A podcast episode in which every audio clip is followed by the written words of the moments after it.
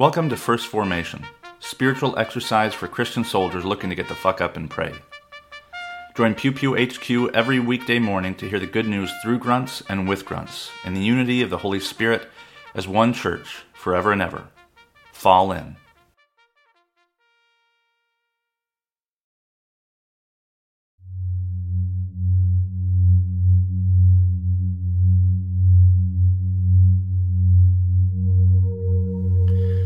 Psalm 9, verses 1 through 4.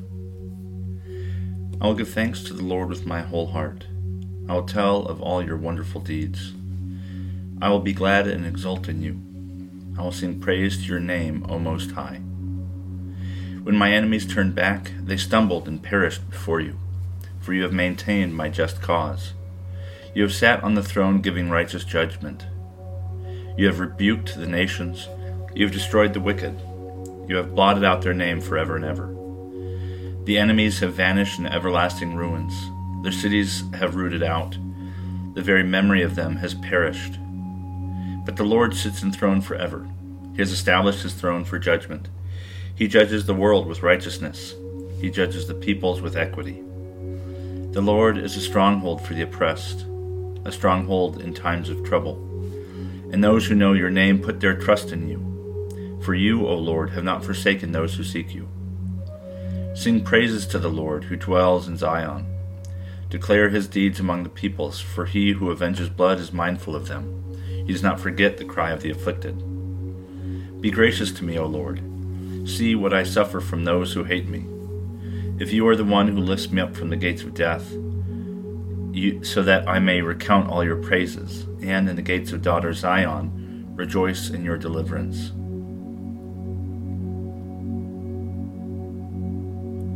Zechariah chapter 2, verses 1 through 5. I looked up and saw a man with a measuring line in his hand. Then I asked, Where are you going? He answered me, To measure Jerusalem, to see what is its width and what is its length. Then the angel who talked with me came forward, and another angel came forward to meet him, and said to him, Run, say to that young man, Jerusalem shall be inhabited like villages without walls because of the multitude of people and animals in it. For I will be a wall of fire all around it, says the Lord, and I will be the glory within it. Continuing on, chapter 5, verses 1 through 4. Again I looked up and saw a flying scroll, and he said to me, What do you see? I answered, I see a flying scroll. Its length is twenty cubits, and its width ten cubits. Then he said to me, this is the curse that goes out over the face of the whole land. For everyone who steals shall be cut off according to the writing on one side, and everyone who swears falsely shall be cut off according to the writing on the other side. I have sent it out, says the Lord of hosts, and it shall enter the house of the thief, and the house of anyone who swears falsely by my name, and it shall abide in that house and consume it, both timber and stones.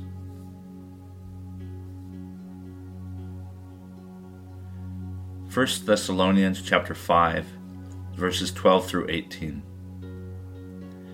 But we appeal to you, brothers and sisters, to respect those who labor among you, and have charge of you in the Lord and admonish you. Esteem them very highly in love because of their work. Be at peace among yourselves. And we urge you, beloved, to admonish the idlers, encourage the faint hearted, help the weak, be patient with all of them. See that none of you repays evil for evil but always seek to do good to one another and to all. Rejoice always, pray without ceasing, give thanks in all circumstances, for this is the will of God in Christ Jesus for you.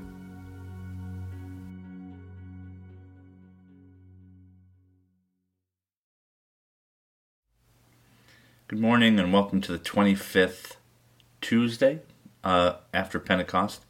This is Brother Logan Isaac broadcasting from North Yarmouth, Maine.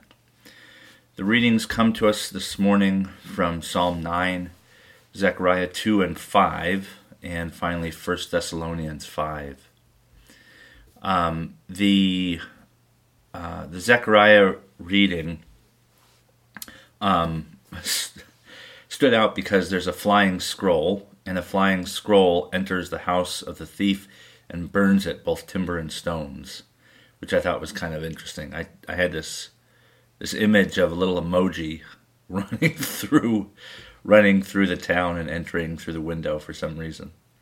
Um, but the scrolls, um, if you'll remember in, in Ezekiel, he's told to eat it, and it's it tastes like honey, but then is bitter very quickly afterwards.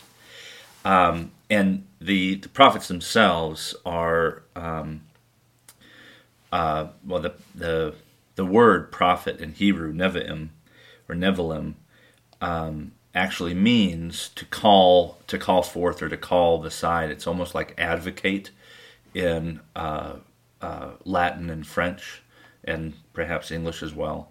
Um, but the prophets are the voice of God, and so the scrolls um, play prominently in the in the prophetic literature.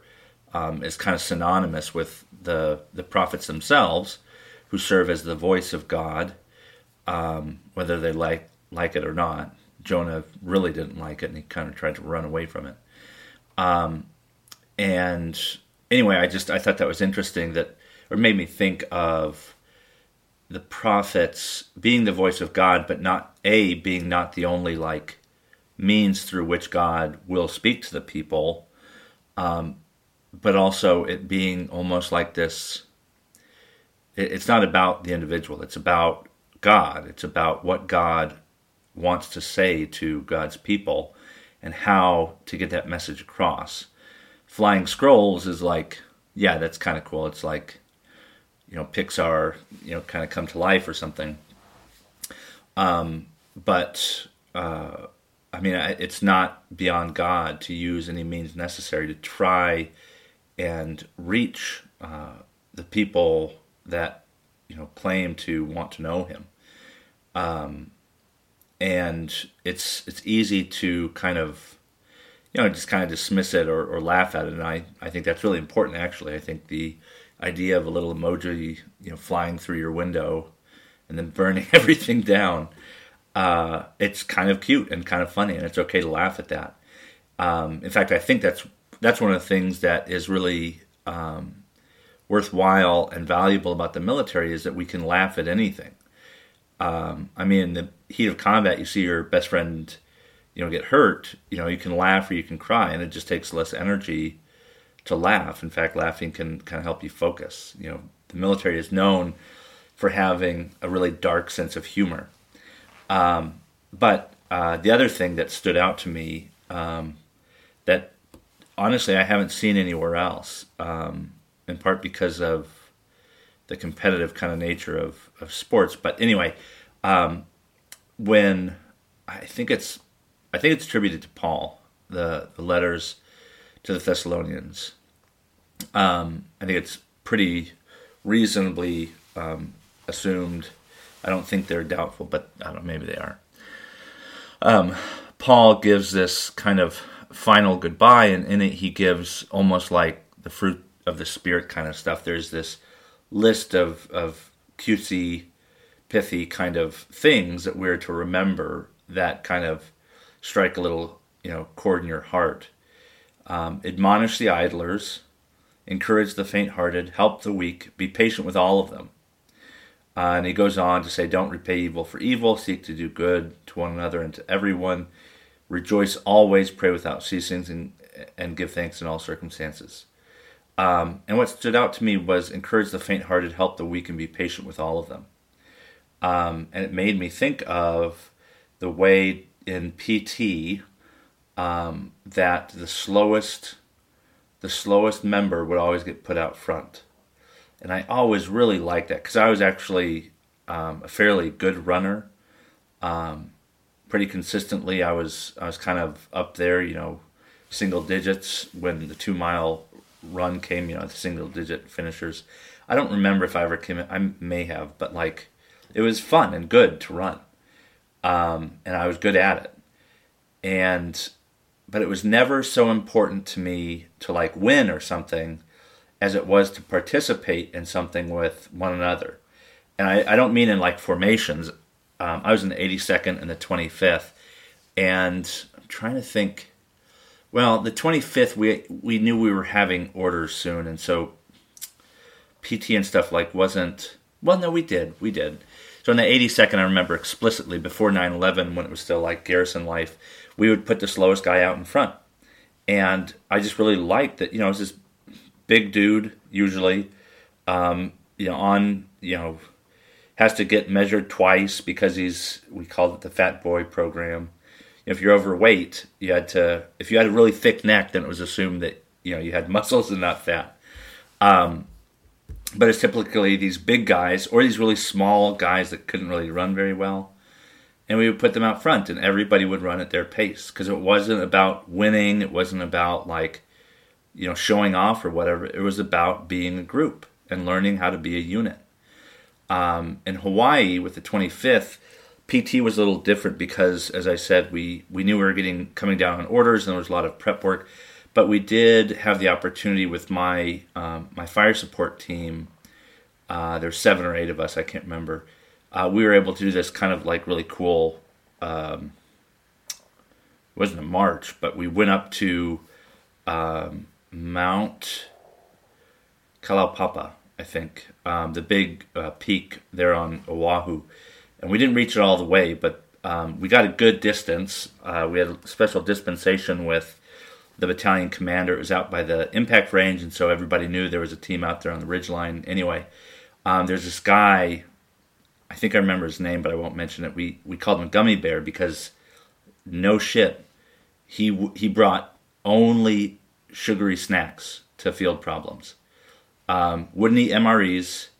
Didn't really care for child that was brought to him. Just pure junk food.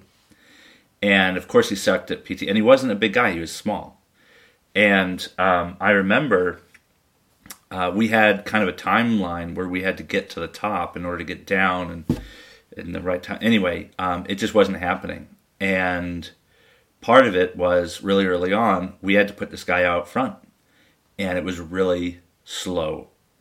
And I remember it was really, really wet because it's basically a tropical island in the clouds where you're you know you're it's basically foggy and raining for 18 hours of the day all night and most of the day. Um, and it sucked because we didn't make we didn't make it all the way to the top. There's actually the trail had washed out and we couldn't really go around it. Um, but even if that hadn't happened we wouldn't have made it because he was in front. Um, and when I remember when I was just a cherry at the in the 82nd it didn't make a whole lot of sense. I just like that's I was told what to do and I did it. And one of the things that we were told was, you know, when you go on morning runs, the slowest guy goes first. Um, but I remember being kind of annoyed at this guy in Hawaii because like he just didn't take good care of himself. But it didn't matter. We weren't going to leave him behind, and unless we are going to carry his shit for him and him, we had to be patient with him. Uh, you know, we had to help him because he was weak as fuck. Um, I would still, I would say that today to his face, like he could not hack it, and he knew it, and we knew it. But he, like he was a part of our team, and so he was going up the mountain with us.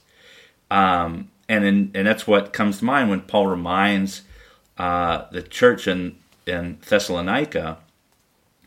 Um, yeah, it's fun to admonish the idlers and tell them to get off their asses but it's more important to encourage them, to help the weak and faint hearted, and to be patient with them. Um, and that's what it means to be a, a community, a family, um, to be patient with one another in the church. Um, you know, it, for all the like anxiety I have about accusations of disunity just being used to keep from having you know good conversations about how the church can kind of hurt people sometimes um, there is something to be said about what it looks like to create that unity, whether it's the people at top telling everybody else to shut up and toe the line, or if it's the people at the top pulling the people up from the bottom and saying, okay, what's what's going on? How do we fix this? What is it that you need so that you might be part of us and that we might be part of you? Um, and that was I don't know, it's just really this beautiful experience I'll remember the rest of my life because we did it every time. Every time we went on a squad run or a team run, the slowest motherfucker was out first. Um, and, you know, maybe we'd call cadence, but they probably wouldn't say it because they'd be out of breath. Um, and it, but it also put them on the spot and said, "Look, we're here with you. We're literally behind you. Um, you need to rise to the occasion. You have to because we're going to push you if you don't." Um, and that's the kind of love I don't. It's not tough love. There's no such thing as tough love. It is love or it's not, and it's um, that was one of those things that taught me in the military, through the military, what it meant to love one another, um, what it means to um, to do good to one another and to all.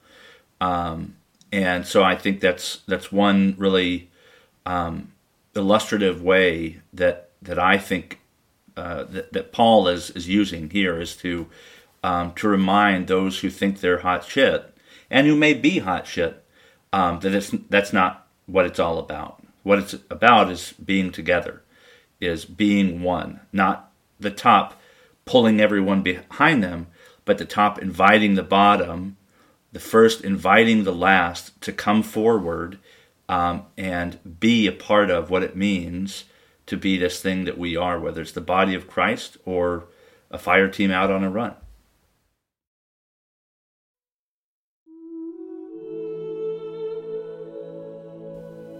Peace, a poem by Rupert Brooke.